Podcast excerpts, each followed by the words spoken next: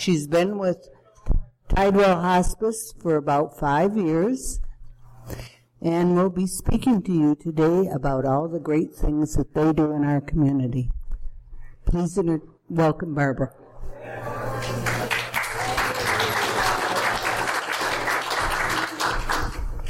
Good morning, and thank you very much. It's a pleasure to be with you this morning.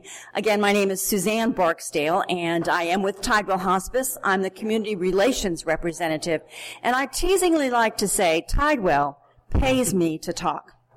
So, and what better position for a woman, right? Uh, my topic this morning is basically about Tidewell Hospice, the services that we provide, and how we administer those services. And one of the things, hopefully you've seen the advertisements that we've been putting in print, as well on, as on television, that says, Tidewell, it's more than you think it is. Because so many people assume that hospice care begins when someone has a day or two or three hours left in their life. And that's not the case at all. Hospice care is designed to lift and to provide comfort, care, and compassion for an individual during their last year of life. And I do hope to share a little bit more about that in just a moment. But as for Tidewell, we are your local not-for-profit hospice serving Sarasota, Charlotte, DeSoto, and Manatee counties since 1980. So we've been around for a while. And during that time, we've seen medicine as well as medical care change drastically. Hospice, the concept of giving that comfort, care, and compassion was developed by a woman in London, England. Her name was Cicely Saunders.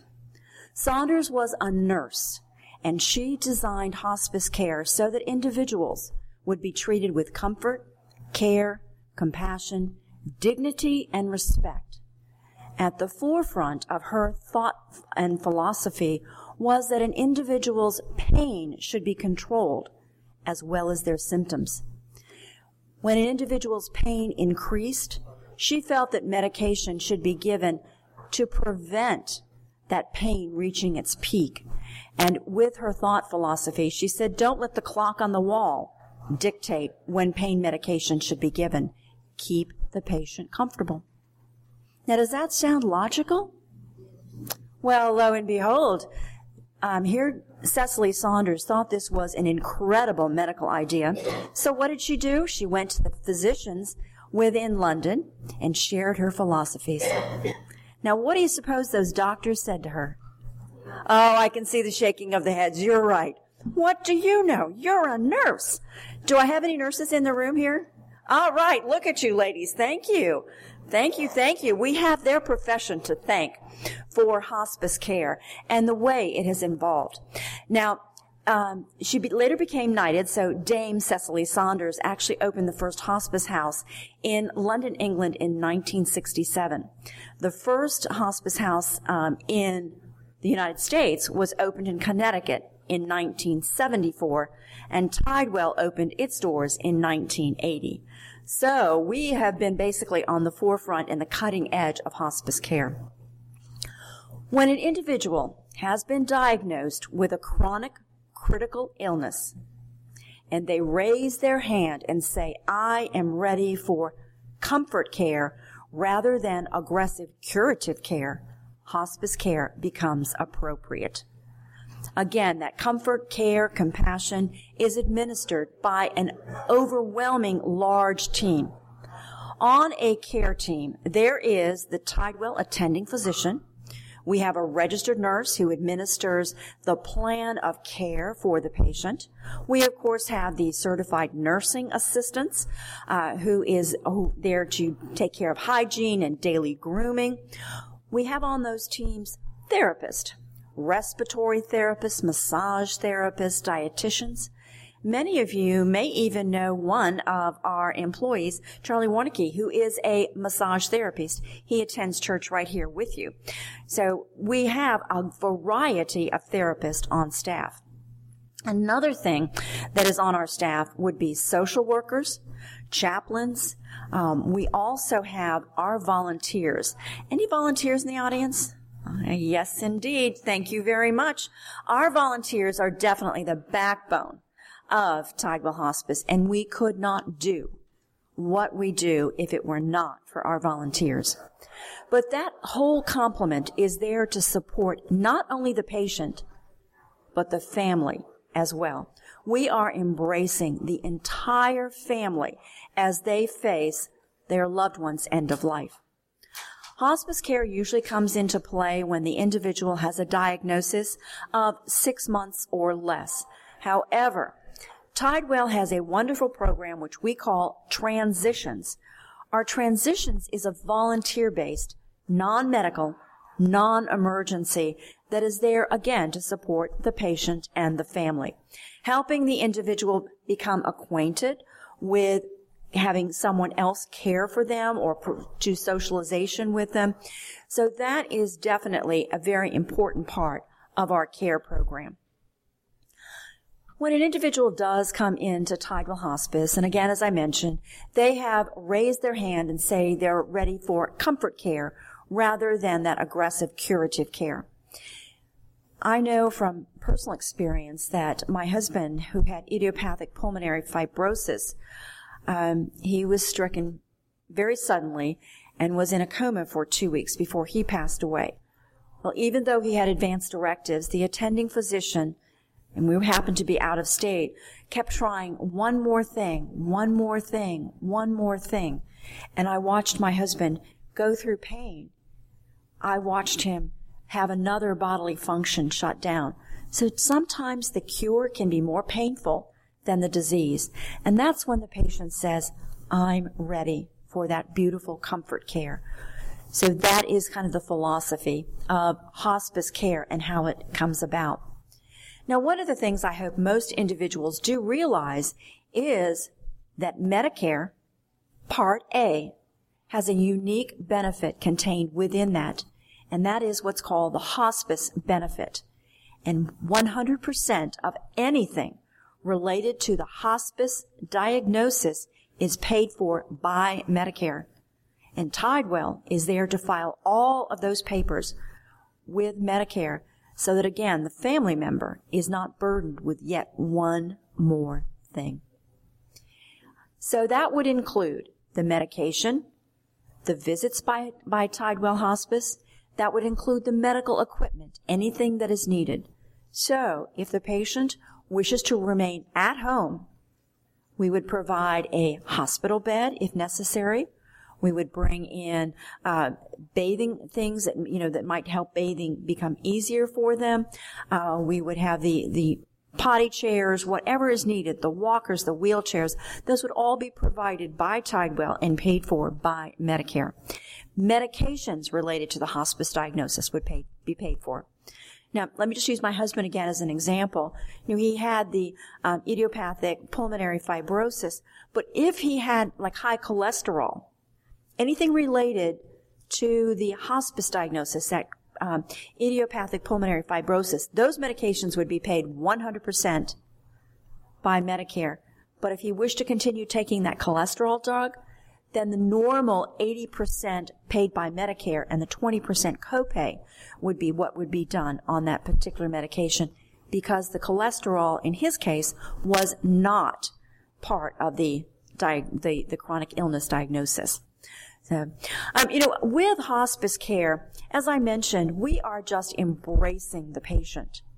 Military service. I must confess to you right here and now that when I was a child, I did not listen to my father's World War II stories nearly enough as I should.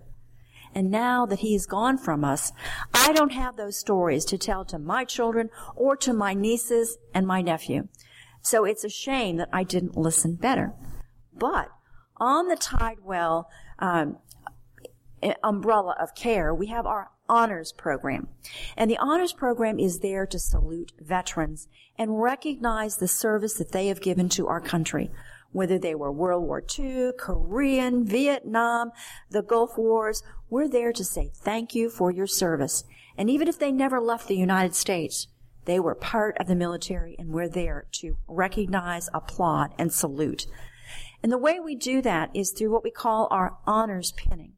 And we will recognize the patient or we'll go out into the community and do a pinning to recognize service. Because Tidewell has learned over the years that individuals at end of life often have issues surface that came up and happened during the war. As an example, it might be someone that was in hand to hand combat and they had to kill the enemy. Those things may have stayed with them, but they need to talk to somebody about that. So we're there to provide that specialized care for those individuals. Another thing that we do, and I, here again, I have to thank our volunteers so much for the complementary therapies that they provide. The first thing that comes to my mind when I think of a complementary therapy, something that is in companionship with medical treatment, and that is music. I don't know about you, but um, if you were here for the last service, um, the closing song um, about the individual, the blue uh, bay, the blue waters, and that song um, was sung at the funeral of a very dear, dear friend of mine, and those memories of Barbara came rushing back as I was sitting here with you singing that song. So music has a wonderful way of conveying beautiful thoughts. I know if I'm driving home on a particular um, afternoon after a very tense day, I might put some classical music on just to kind of soothe and calm me before I walk home. Or if I'm, you know, exhausted and tired and I know I still have more to do, I might put on the oldies station and remember when I was young and kind of jive to the music. So music plays a wonderful, wonderful part. And I think research has shared that an individual who has Alzheimer's, as an example, music can play a wonderful part in their life. My mother, who couldn't remember one thing from another, um, she knew the words to all those songs and we would go up and down the halls of her facility singing at the top of our lungs because that made her happy. So music is beautiful and one thing that we use as a complementary therapy. Um, when I say complementary therapies, I'm talking about things that appeal to our senses. So, um, music, the ears, um, tactile senses. It could be a pet, our, our beautiful pet therapy and those wonderful animals, cats, dogs, birds, rabbits, whatever, that go to visit with our patients. Um, true story. One of our patients suffering with Parkinson's disease, uh, very advanced stages. you know, his whole body was in rigor. A little dog was placed on his lap and his hand was placed on top of the dog. Well, our volunteer and the caregiver were chatting back and forth, and all of a sudden they looked over, and what was happening? The man was petting, stroking the dog. It was just unbelievable. He hadn't been able to move that hand, but there was something about the warmth of that animal. There was something about the comfort of that little critter that was able to give him some movement. So our pet therapy um, just is absolutely phenomenal. Um, we have clowns on our staff. Um, I hope there's nobody here that's afraid of clowns, but I, I must say, you know, to many, that clown can put a beautiful smile on someone's face, or as they reach in and pull out a flower out of nowhere, it can bring that wonderful warmth and laughter and a memory of childhood that may have gone by. Aromatherapy. I don't know about you, but I cannot go into Publix around five o'clock when I am starving to death and I smell the bread baking or the chicken frying. You know, it just starts my salivary glands going. But aromas can bring so many wonderful memories. Fresh brewed coffee. Uh, I'm back at my grandmother's in no time because she was um, a Finn who always had a pot of coffee on the stove and wonderful coffee breads, baking and but those aromas, again, can bring a pleasant, wonderful thought to people. And we will use essential oils. Maybe you didn't know this, or maybe you do, but grapefruit oil can be used to relieve depression. So we can use essential oils to calm. I'm sure many of you use um, lavender and find that has a great calming possi- uh, sense. So we use those essential oils with our patients so they get the sensation of the smell, but also the benefit of the calming, soothing effect that, say, the lavender brings about for them. So again, another one of those senses. Part of our complementary therapy also embraces and is encased around art. Many people who have never picked up a paintbrush in their life find that they are creating a wonderful work of art. Um, they may be doing this by using cotton balls and watercolors, but it's something that can be left behind as a gift and as a legacy for their loved ones. So all of those wonderful things are part of the complementary therapies that go along to help relieve the individual from pain. Sometimes when the pain is so great and the medication hasn't kicked in, um, they can rely upon some of their therapies to help relieve some of that pain and bring some comfort. So we have some incredible areas, um, some phenomenal volunteers that are there. So our philosophy, again at Tidewell, is to provide that comfort, care, and compassion we are not for profit, and I don't know if any of you have been to our thrift store, which is located in Bird Bay Plaza, the same plaza where we have um, Big Lots and Save a Lot. We're down at the south end of the plaza. But any donations that come there, any of the resales, that all goes back to our programs for patients. Tidewell is unique in that we are a not-for-profit, so we don't turn anyone away if they don't have the ability to pay. Believe it or not, Right here in Venice, we've cared for individuals who are homeless.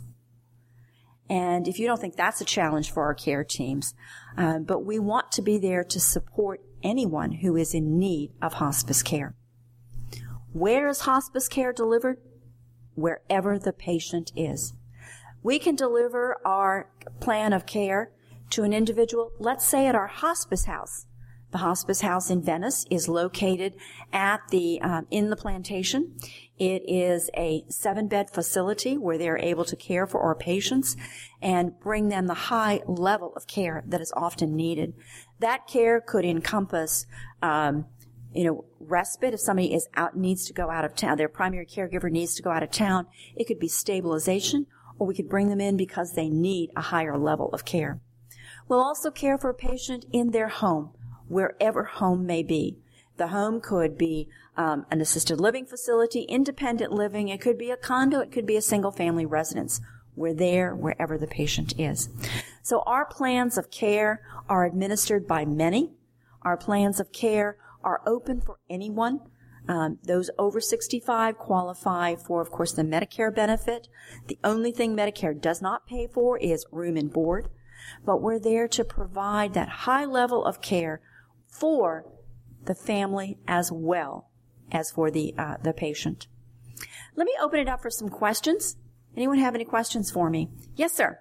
How much is the room and board If you were to have to come into the hospice house, it is a sliding scale. We look at the level of assets. The highest is $209 a day. Good question. Thank you. Any other questions? Yes, ma'am. How many all right. In the four county area, at this time, we have eight hospice facilities. We are actually looking to build another hospice house in the Lakewood Ranch area, and we will be closing the hospice facility that we have at Lakewood Ranch because we want a bigger facility in that area.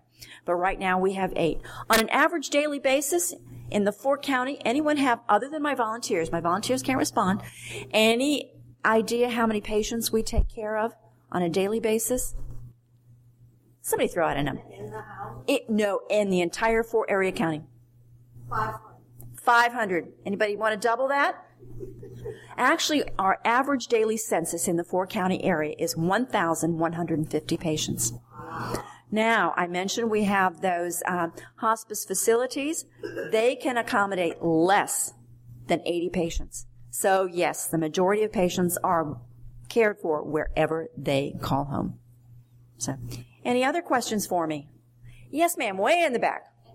What if a, a person hasn't got a, a di- diagnosis except they're approaching 95 or so and have a home but find living in it alone is no longer uh, available. Is there any kind of a program from someone like that to help them stay in their house rather than have to go to an institution?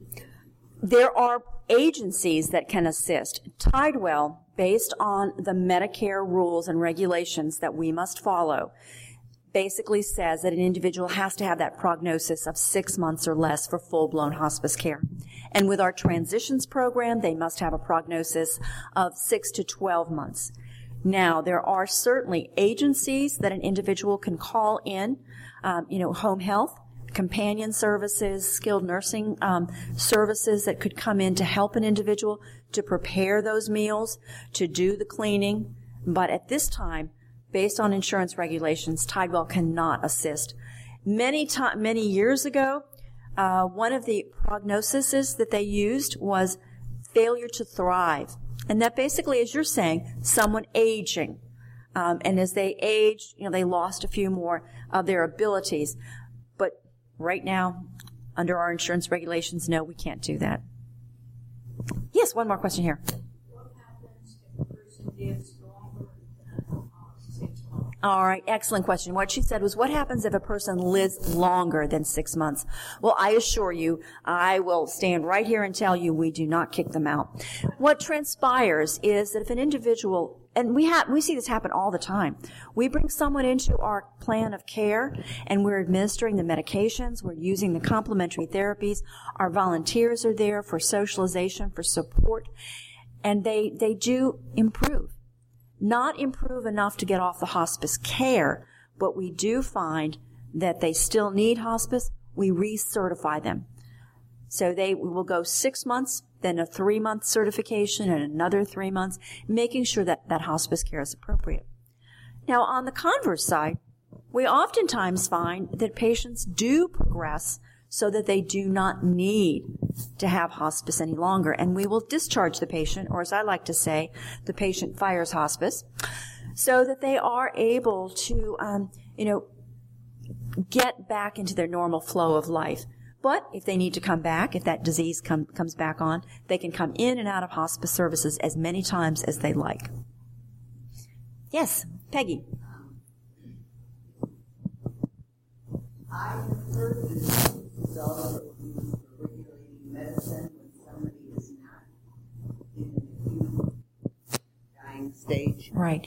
And Peggy said she's heard that um, hospice can be used to regulate medications uh, when they're not in an acute dying state. When an individual is not actively dying, you know, we don't accept, expect the life expectancy to be um, shorter than a week. I mean, we can bring a patient, as she's saying, into the hospice house and regulate the medications a dear friend of mine had pancreatic cancer. And we brought her into the hospice house so that she was able to get the medications that she needed regulated. At that same time, we were teaching her son and her daughter how to administer those medications so that when she went home to be where she wanted to be with her grandchildren, to see, you know, her familiar surroundings, she was then able to get the medications regulated. So yes, thank you for bringing that up, the regulations of the medications. So, yes? Uh, one of the services that I was um, advantage of, I don't think you mentioned, that is grief counseling after, after yes. death.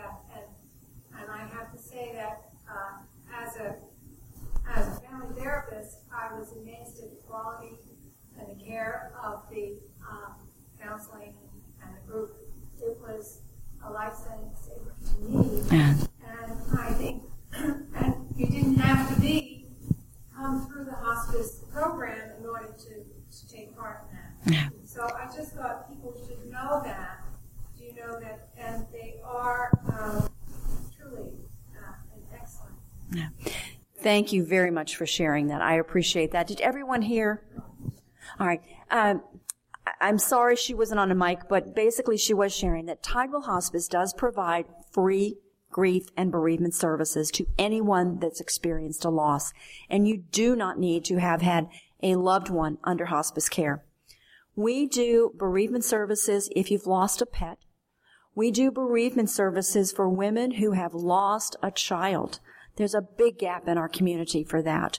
Uh, a stillborn, um, during a miscarriage, or immediately following the birth, we provide that. But I think the bulk of our care is for those individuals who've lost a loved one. We have groups um, that are there to support spouses, um, uh, parents who've lost adult children, parents who've lost minor children, those um, family members who watched a loved one commit suicide.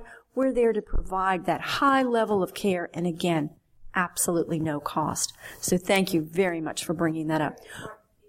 Uh, and you know, the way we do this counseling is one on one as well as a group session. When I lost my husband, I went to the rector of my church and I said, I'm a basket case. What am I going to do? And he said, I want you to call Tidewell Hospice. And I did that. Um, I had to leave a, a, a, voicemail message on the answering machine of the woman who's in charge of grief support. Now, I got to tell you, I needed to talk to somebody right then and there. We've changed that.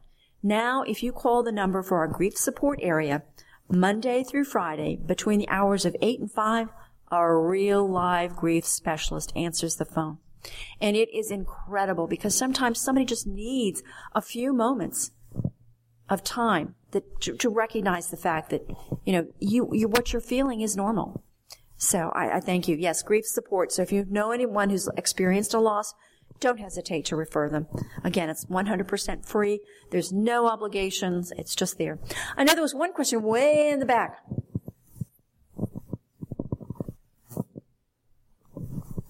We'll get this one mic'd. Do you have any help or any advice for people who wish to donate their bodies as cadavers for medical research? Um, that can certainly be done. Gulf Coast University in Fort Myers does the skeletal remains. I mean, you know, so you would be, you would, if that was your desire, it would be your skeleton. If you wanted to donate your body as a, as a cadaver for medical students, the University of Florida does that. And I know most of the funeral homes throughout the area have all of the information on that. So you can, you can approach them with that. Yes, thank you.